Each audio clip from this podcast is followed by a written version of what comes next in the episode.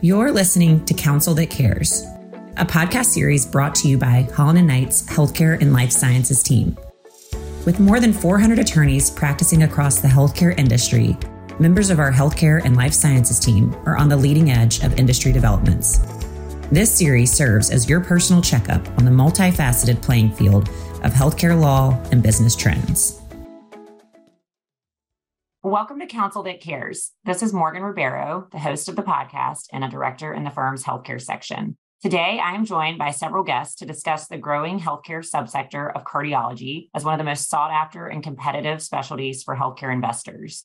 In this episode, we will cover a variety of topics, including the drivers of the interest in the cardiology subsector, federal regulations causing shifts in the market, recent transactions, and prediction for what's to come in the near future. And joining me today are David Marks, a partner in Holland and Knight's Healthcare Transactions Group, Stephen Scott, Managing Director at Bailey and Company, and Dana Jacoby, President and CEO of Vector Medical Group.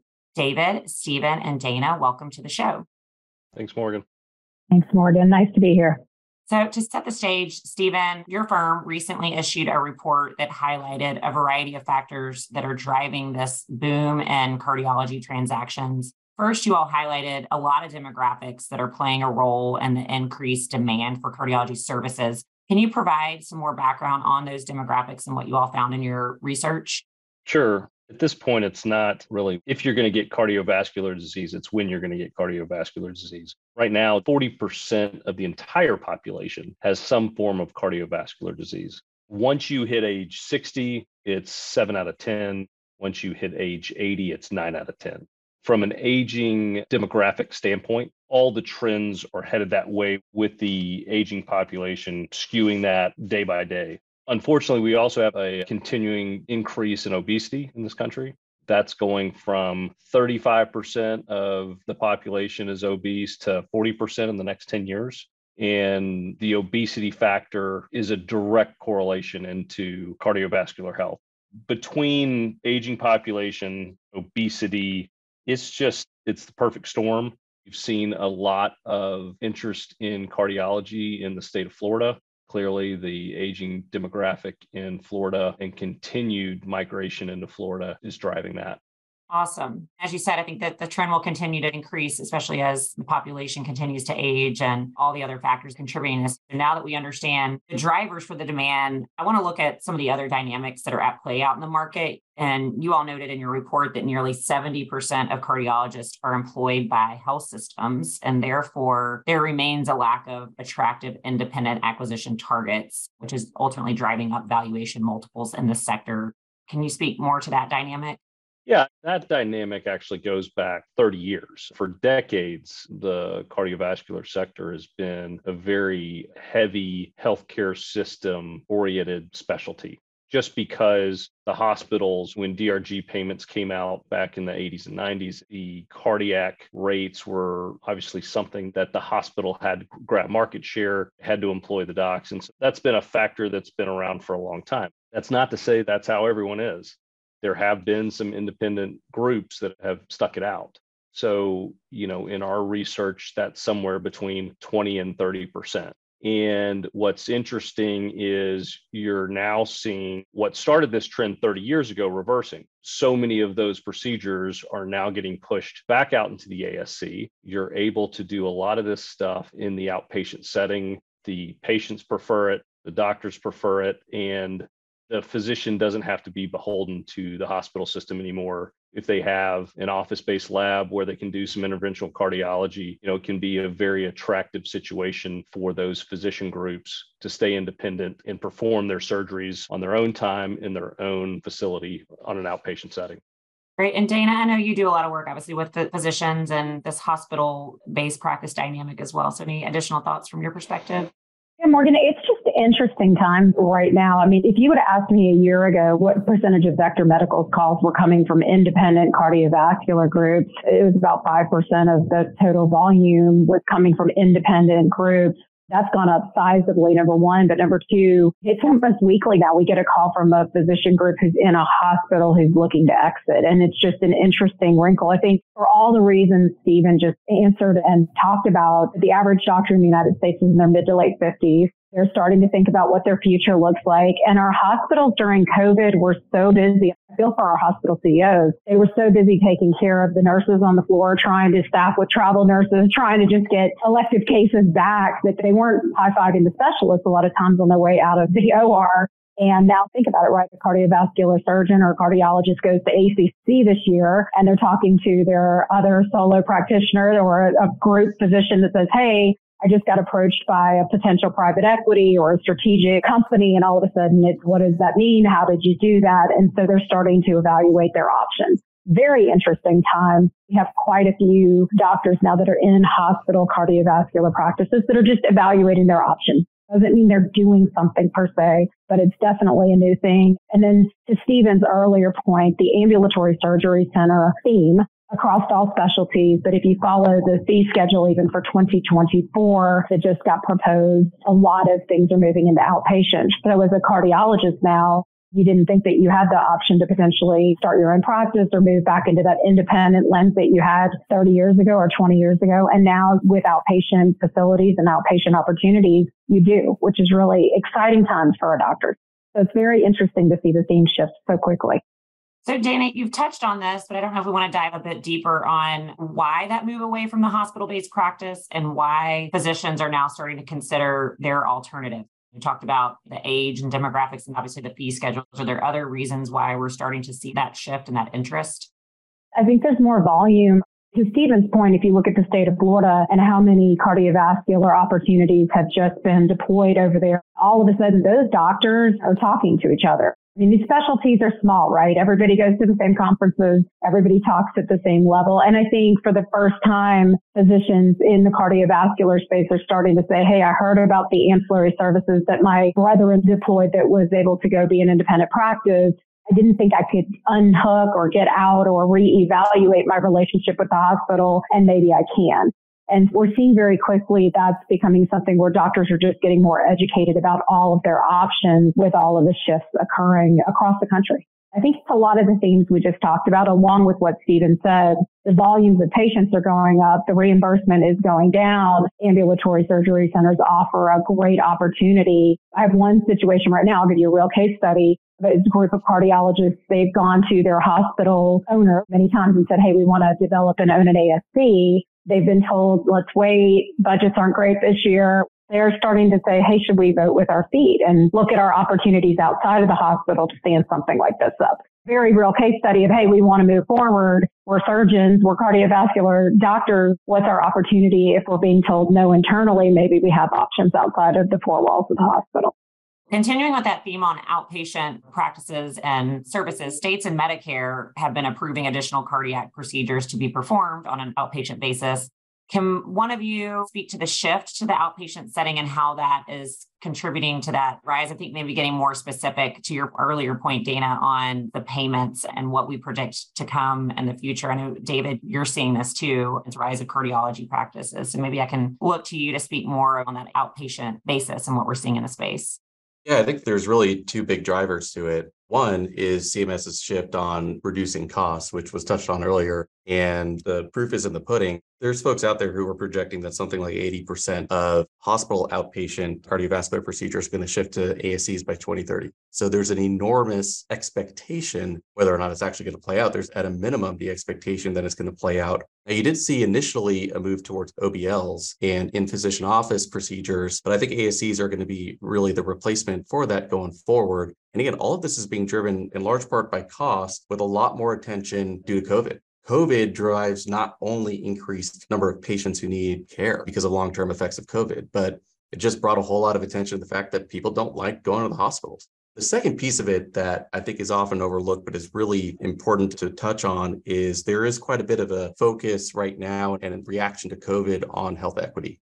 And cardiovascular care is probably one of the most impactful, powerful areas for health equity given the fact that we've had the most technological achievements in cardiology, cardiovascular care, yet it still kills the most people. And in particular, it kills women and it kills people of color. And those facts are getting attention, not just because of people wanting to do good, but as a practical matter, there are large areas of patient populations where there's reimbursement opportunities and actual profit opportunities that are being overlooked. And I think that ASCs are viewed, particularly in rural hospitals that are failing, they're viewed as a really good launching point for capturing a lot of that lost patient revenue that needs to be served. It's a good thing to do, but it's also profitable to serve it. I think that's a really good point. And I know the other piece of this is the ancillary service lines that shift to outpatient setting and the regulatory challenges. There's opportunities that that presents, but cardiology practices often adopt high value ancillary services, which can create opportunity, of course, but it also creates increased regulatory complexity. Dana, maybe you can speak to some of those ancillary service lines that we see in the cardiovascular space. I'll start with the number of them, and David's definitely the attorney that can speak to the regulation. But honestly, Morgan, David's point on the last discussion, this area in this category is increasing at an unbelievable pace with a lot of the outpatient opportunities, but also wearables, some of the other things that we didn't even realize we had access to until COVID really hit. But everything from echocardiograms to nuclear medicine, you've got ultrasound, stress tests, the OBLs that David mentioned. We're also watching certain things like urgent care cardiovascular come into conversation. Whether or not these things actually take traction or create momentum to the level we think they could. But the other thing we're seeing that's very interesting on the ancillaries, along with the ASCs, is the opportunity to even go direct to employer with some of these opportunities, where instead of going, you know, CMS or a payer circumventing those opportunities altogether and going to a big employer group and saying, hey, we're going to direct contract with you for some of our ancillaries, but really having more of a one-stop shop for cardiovascular services. And to David's point, the hospital situation has changed. Even our hospitals are doing more outpatient. It allows our cardiovascular groups and our cardiovascular doctors the opportunity to bring on additional ancillaries in order to become a mutual fund, not just a single stock in the way that they see their patients and create quality outcomes and care. I'll add to it something that I think is often overlooked, but I think is going to be crucial to understanding what's actually driving the regulatory landscape. And I think right now, it's not what you think.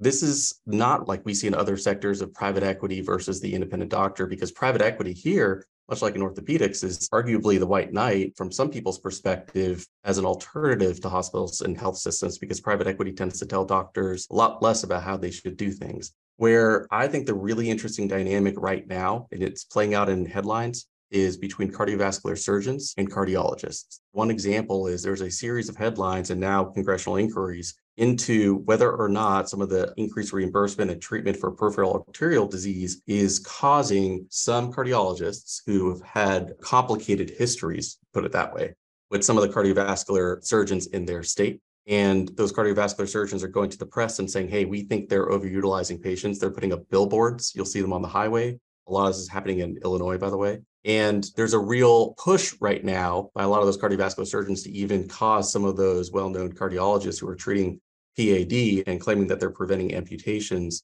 claiming that it's overutilization and causing the amputations. Now, if you dig deeper, there's really a long, somewhat sordid history between the two groups. And I think that it's not one side or the other necessarily is completely right or wrong, but the fact that dynamic is playing out in the press is an underlying driver behind the scenes that I think is important to understand because that's going to focus regulatory efforts around what procedures should they be doing audits on or prioritizing in their review. Great. And, you know, I think that the position alignment piece, I know we've also touched on this, but that is key to success. So cardiologists on average earn more than most other medical specialties. And David, to start with you, I'm curious from your perspective on what this means in terms of actually structuring post transactional compensation arrangements to ensure satisfactory compensation to these medical professionals. I know this can get pretty tricky and complicated. So I'm sure others have a perspective on this as well, but I'll start with you. Sure. So I'll share one of the first things that I learned the hard way when I started talking to cardiologists. And that is they also take the longest to start making money. And that's crucial. Dana mentioned earlier, if you look at the demographics within the industry, there's a gap and there's a huge shortage of new doctors coming out of residency. And so, in order to attract them, you've got a younger generation that wants guaranteed base salaries and aren't attracted to the eat what you kill model. There's also an underdeveloped, I would say, culture of entrepreneurship. Yet at the same time, they're on Instagram watching these little short clips about people flying their jets and wearing their Rolexes and saying, hey, passive income is great. So they want to have profit sharing, they want to own pieces of ASCs and OBLs, but there's less understanding of how to get there. And they also want a base salary and not just a percentage of compensation. I think that is a fundamental difference and a challenge because a lot of these groups, they need to go out and attract younger doctors in order to prove sort of sustainability to private equity buyers, but also just because some of these guys have been working their tails off for many years and they need help to service their patients. So there's absolutely regulatory issues. You've got your typical Stark law issues that can take up a whole different podcast. But I would say that again, understanding the underlying drivers of this, got to look at how long does it take for them to make money? What are their cultural expectations on the younger side? And for the older guys, how high a priority are they willing to place on recruitment relative to potential dilution on their equity share? Stephen, anything to add from your perspective? I know you're often involved in part of the deal making process. Sure. I think if ultimately the goal is to transact with private equity, there does have to be a reset of compensation. And it becomes both a philosophical decision for that physician practice of do they want to give over some control of the practice? Usually, clinical control isn't really part of the equation, but there is some management control that is given over. The second thing is it becomes a math issue, depending on what the purchase price is and pre funding future compensation today in a purchase price. You really have to start with a high compensation specialty so that when you cut back on that compensation to create the EBITDA of the practice to purchase, you still need to have that physician in a position where it's still a market based compensation. So what you're really doing is trying to sell excess compensation. Typically, they're high producers. And in a lot of situations, some of these are interventionalists that do have their own OBL or cath lab. On the other hand, you have the hospital based vascular surgeons who are very well compensated by the hospital. The hospital is quote unquote losing money if you're just looking at what that physician is bringing in versus their pay on their own P&L. What it excludes is what's the technical fee that the hospital's bringing in on the open heart case. And that's where the hospital's bringing all the money. So they have very highly compensated hospital based physicians and the question becomes trying to bring some of those out. They really have a subsidy from the hospital because of all of their open heart cases in the hospital OR versus what an interventionalist is doing in the outpatient setting and how their dollars are flowing in it becomes this dynamic of what is sustainable in the long run, where are the cases going, and what's sustainable in the long run. Dana, I'd be interested to hear with the groups you've worked with on the inpatient side. They're at a much higher salary level than what you would typically see in an independent group.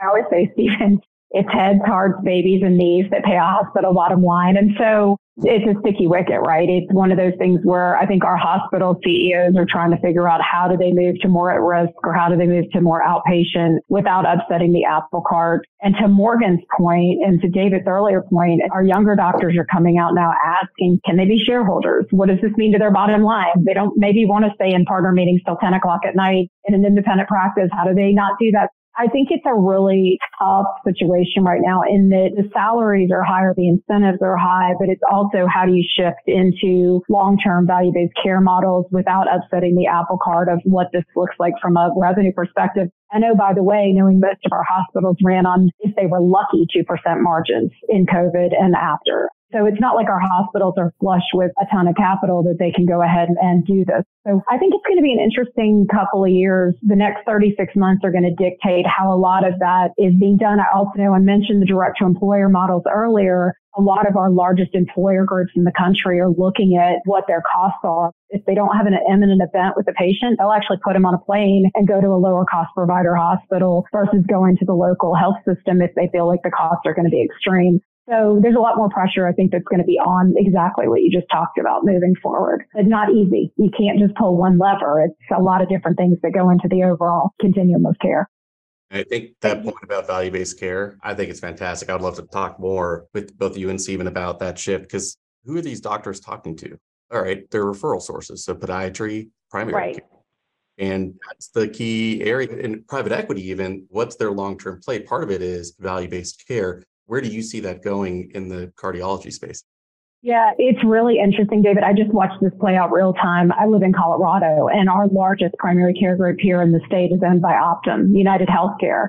And with some of the changes in the cardiovascular space here, there's now some direct kind of discussions going on between 800 pound gorilla and 800 pound gorilla, what that cost of care pressure looks like moving forward. But I think it's going to depend on the region. If you figure that the big five are taking over a lot of our primary care groups, right? Amazon, Optum, Walgreens, Walmart, CVS, now, depending on what geography you live in, it could look very different than other areas or other sectors around the country. So I think it's a much bigger conversation for a different day. But what it means to our doctors who are coming out of school is fee for service is still probably going to be in existence, but there's going to be certain contracts that they may go at risk for in their facility, or they may be pressured by whoever, Amazon, Optum, Walgreens, Walmart, or somebody else who we don't even know is in the space yet to lower their cost of care and do more of a Sam's Costco model.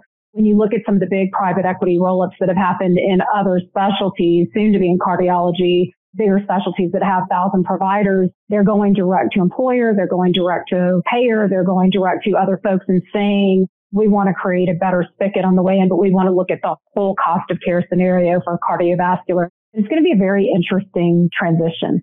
I think there's people in bigger institutions that are going at risk for certain populations and trying to get ahead of the changes that are coming. But it's slower than I think we all thought it would be. I'm dusting off 20 year old PowerPoints on value based care. They're still relevant, but it's just adding new slides.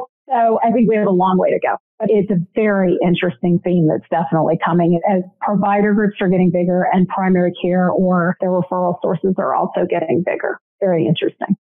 And Dana, you mentioned earlier the new fee schedule that was announced or proposed last week. Do you have more to share on what that specifically means in the cardiology space? Yeah, some of it's TBD, Morgan. So usually around this time of the year, CMS puts out their fee schedule proposals and then they allow time for lobbying efforts to go on and people to chime in, et cetera. So we won't have anything set until mid to late fall. Then it gets finished by the end of the year and deployed by January. But you can actively see the shift to outpatient. You can actively see the shift to ASCs. Interestingly enough, some of the hospital reimbursements went up, but physician group or physician inpatient fee for service on consults and things like that, for the most part, and I'm broad brushing it, went down. You have to choose who your dance partner is going to be moving forward in 24, 25, 26. It's going to dictate how you get paid, how you're able to perform. And I think that's one of the reasons a lot of our cardiologists are looking at what their options are because they really have to make a decision. If you look at the fee schedule every year over year, I read it and every year our specialists just seem to come up light in their reimbursement overall. And you just can't add that many more patients to your schedule. So you've got to think about creative ways to be able to make ends meet. So I think we're going to see that theme again. My phone went off immediately when it hit by a bunch of different specialists saying, what should we be doing? How do we perform at top of our license? So you're going to see doctors wanting to perform at the top of their licensure and maybe an NP or a PA or somebody else on their care team does something to help complement their overall efforts. So I think as things get tightened up on the fee schedule, I can definitely push it out to you guys so you can see more about what the actual changes are, not just the proposed, but the big themes are ASCs, ASCs, ASCs, you can see it coming and it, it's just going to change and dictate the way a lot of our doctors practice long term. Well, I know our ASC clients like to hear that. Stephen, going back to your report, obviously there were transactions noted in that and some of the recent transactions in the cardiology space. Any transactions in particular that you would consider to be noteworthy and want to share more with us about those? Yeah, I think obviously there's been a couple new platforms here this year. If you go back, we're tracking, there's approximately 10 private equity platforms right now. Two, three years ago, pre COVID, there was zero. A very fast moving specialty, one of the fastest going back to our conversation about 70 to 80% being independent, I think the reason you're seeing this acceleration is platforms understanding that there's a limited acquisition pool of practices they're moving very quickly in acquiring to make sure that they can achieve their scale goals there. But Cardiovascular Associates, that's a Webster backed platform I think has been one of the most active. They actually acquired Novacardia back in April. That was very interesting because Novacardia at the time was also building their own platform with a commitment from Deerfield. So that was a very noteworthy merger to gain critical mass quickly. Where it had been one practice at a time, that was actually several practices coming together, which we hadn't seen yet. But I think we will see more of those. Dana or David, any other noteworthy transactions that you've been involved with or keeping an eye on? Yeah, there's been a ton. I think if there's anything Stephen, David, and myself goes off with folks looking for platforms, and there's no shortage of private equity backed entities right now that have cardiovascular in their sights is something that they really want to invest in. And now it's just a question of can they find a platform? They're seeing some of their peers invest in platforms. But to Stephen's point, if you go from zero to 10 that quickly, there's just been a ton of investment in the space and a lot of energy behind it. Almost every report you read right now goes through the state of the market what's changing and some of the downturns and inflation. And then it says, but our gem of the future is cardiovascular. So a lot of excitement around this space. It'll be interesting to see what happens. I think certain platforms that have grown really quickly are actually starting to say, whoa, we have our states now. Now, how do we bolt other things onto our states? We actually have certain regions we're playing for. We don't have to get crazy now adding 10 more states. So I think you're going to also see some of that changed as well, which is interesting. To Stephen's point, some really big players in the space currently and also some folks that are very eager to come into the space. Yeah, there's very few private equity groups out there that are interested in healthcare and will tell you that they're not at all interested in something related to cardiology or cardiovascular. One of the litmus tests that someone can use is do they even know the difference between a cardiologist and a cardiovascular surgeon? And it's sad but true. A lot of folks don't. The reality is they're focused on the space not because of the nature of the providers, but because of the tailwinds.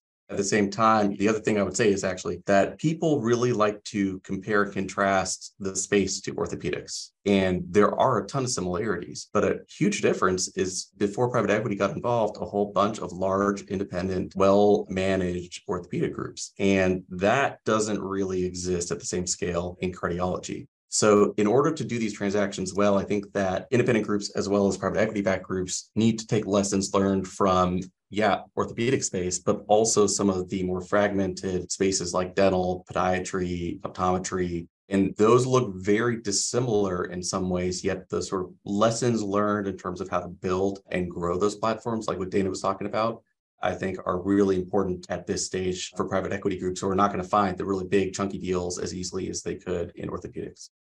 All right, so everybody get their crystal ball out. I'm curious to see. I think we've touched a lot about sort of where is headed, but curious to know where you see things sitting maybe 24 months from now in the cardiology space or just things that our audience, whether or not they're physician practices, contemplating what the future looks like for them, any parting word and things to think about as we look to the next two years.